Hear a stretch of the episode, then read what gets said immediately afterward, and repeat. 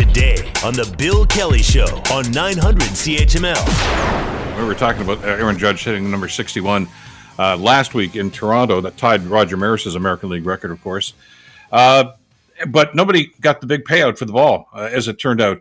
Uh, and there's a story to that too. As a matter of fact, even for a 60th home run, the, interesting about who caught it and, and what they did with it. How much are these things worth? And when we start talking about sports memorabilia and some of the, the prices that we hear for these things, you got to get some perspective on exactly how they put a value on this. Uh, which is why I'm so pleased our next guest has time to talk to us today. Brandon Steiner. He's the founder of Collectible Exchange and Sports Memorabilia. He's an expert. He's uh, handled Derek Jeter's collection, uh, Mariano Rivera, Mark Messier, and so many others. Uh, Brandon, a pleasure to have you on the program. Thanks so much for the time today. Nice to meet you. Love talking with you about this stuff because it's just amazing how much collectibles has grown. And do you have any idea who the fan that should have caught that ball last week and just missed it? He calls himself Frankie Lasagna. I guess that's his real name. Uh, and he, he, owns a restaurant in Toronto. And uh, you saw, we've all seen the video probably a hundred times since then. Uh, it went off his glove. I mean, he had a shot at it, didn't he? Yeah, I'm blocking him from my, all my social media. I'm, I'm, I'm, I'm very disappointed. I was hoping he'd get that ball. It's been so exciting for a fan to catch it and, and, and the money opportunity and all the different things you could do with that ball. It would have been really fun for him to catch. I felt bad for him, but because it was such a good opportunity and it would have gone for some really good money. Well, let's talk about that. Uh, I mean, because the, the estimates I saw for that stuff, Brandon, was anywhere from two hundred and fifty to three hundred and fifty thousand dollars for that ball. How did they arrive at a number like that? Well, I mean, you, you look at you look at that basically based on previous sales and different things that's gone on in the market. I think it was a fair amount uh, for that ball. I thought I thought a quarter of a million dollars, maybe even a little less. But at this rate, if that's the last home run that he hits to tie the record, I don't know. Maybe it jumps up a little bit because at this rate, I mean, there's a chance he may not hit another one. Um, you know, it's funny. Like I created collectible exchange exactly for this reason. So the fan catches the ball, they immediately three seconds later can put this stuff up on my marketplace. Yeah. immediately put it up for auction, which is what you want to do while the iron's hot you go put that up. And I also think there's an NFT opportunity with the ball too. You know, you do an NFT at a low price. All the people that are at that game are excited about that home run. You feel like you can get a, a digital experience with an NFT at a cheap price. You know, maybe it's sixty-one dollars, and then you auction off the original ball, which would go for some really good money, and that would create a lot of hype and get a lot more people involved at a couple different levels. Um, that's kind of was my plan if somebody caught the ball and they called me and what I would tell them to do. Of course, you got the Hall of Fame knocking. You got the Yankees who want it. Judge wants the ball back. It's funny on my Facebook. I did this thing. What would you do if you got the ball? You got 500 responses, right? 350 were like, "I'm giving the ball back. I just want a couple autographs. Take a picture with Judge." Like, yeah, but wow. that's what uh, a, a, guy named uh, Kessler, uh, uh, New York. I mean, when he hit number sixty, uh, yep. Michael Kessler, and he just gave the ball back to Judge. And like you say, he got a baseball bat and a couple of interviews, and I guess a, a, a selfie uh, with him. does he? Does I wonder if a guy like that even understands just how much that that ball could have been worth and what he could have done with it? Yeah, I agree. I, I think though there is a split.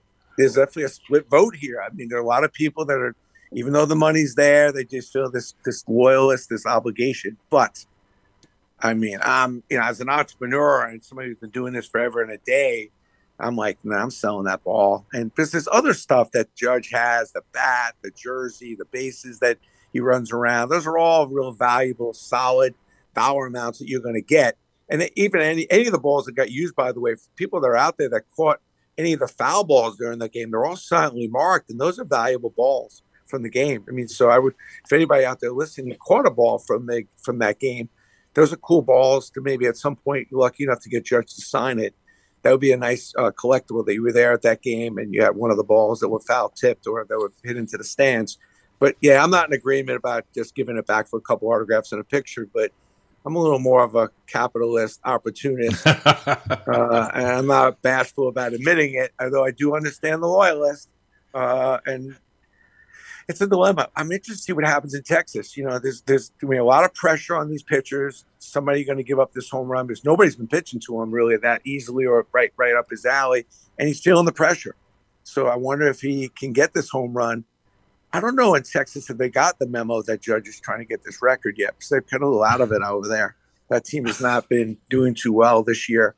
But if he has a chance, it's it's really against Texas because they got a lot of young kids up there pitching, and hopefully somebody in the stands, you know, that's a home run that's going to get hit, and it's not going to probably go in a bullpen. It's probably not. It's probably going to a fan if it does get hit. And it'll be an interesting dilemma to see what happens here. I mean, I just it's just fascinating how hot collectibles have gotten over the last three or four years, and and now people are kind of much more engaged than ever before. I've been doing this for over 35 years. Well, and there's an, as you say, it's it's an industry, and even Major League Baseball is on side with how important this is. As you mentioned, they they identified all the balls. In other words, every time Judge came up to bat, uh, the you know the guy would run out and he had uh, uh, his own little bag of, of Aaron Judge baseballs because they're all marked, uh, so they they are legitimate. You can tell them, you know, from any foul ball to an Aaron Judge foul ball. Uh, and they understand that because this is an industry and there's there's money involved in situations like this. So I, I think it's amazing to see this happening. Uh, and and of course the result of is is that this is going to go on the market right away. Uh, I, I, don't have opportunities. I'm not going. to But the one thing about this, you mentioned you know, he might do it this weekend in Texas. I mean, Nolan Ryan doesn't pitch for the Rangers anymore, and uh, they don't have very much uh, talent on that staff. So just all it takes is one ball that you think is going to go low and outside, and it goes right over the fat part of the plate, uh, which is what happened the other night in Toronto. And he'll uh, he'll rack the thing. So I'm looking yep. forward to it.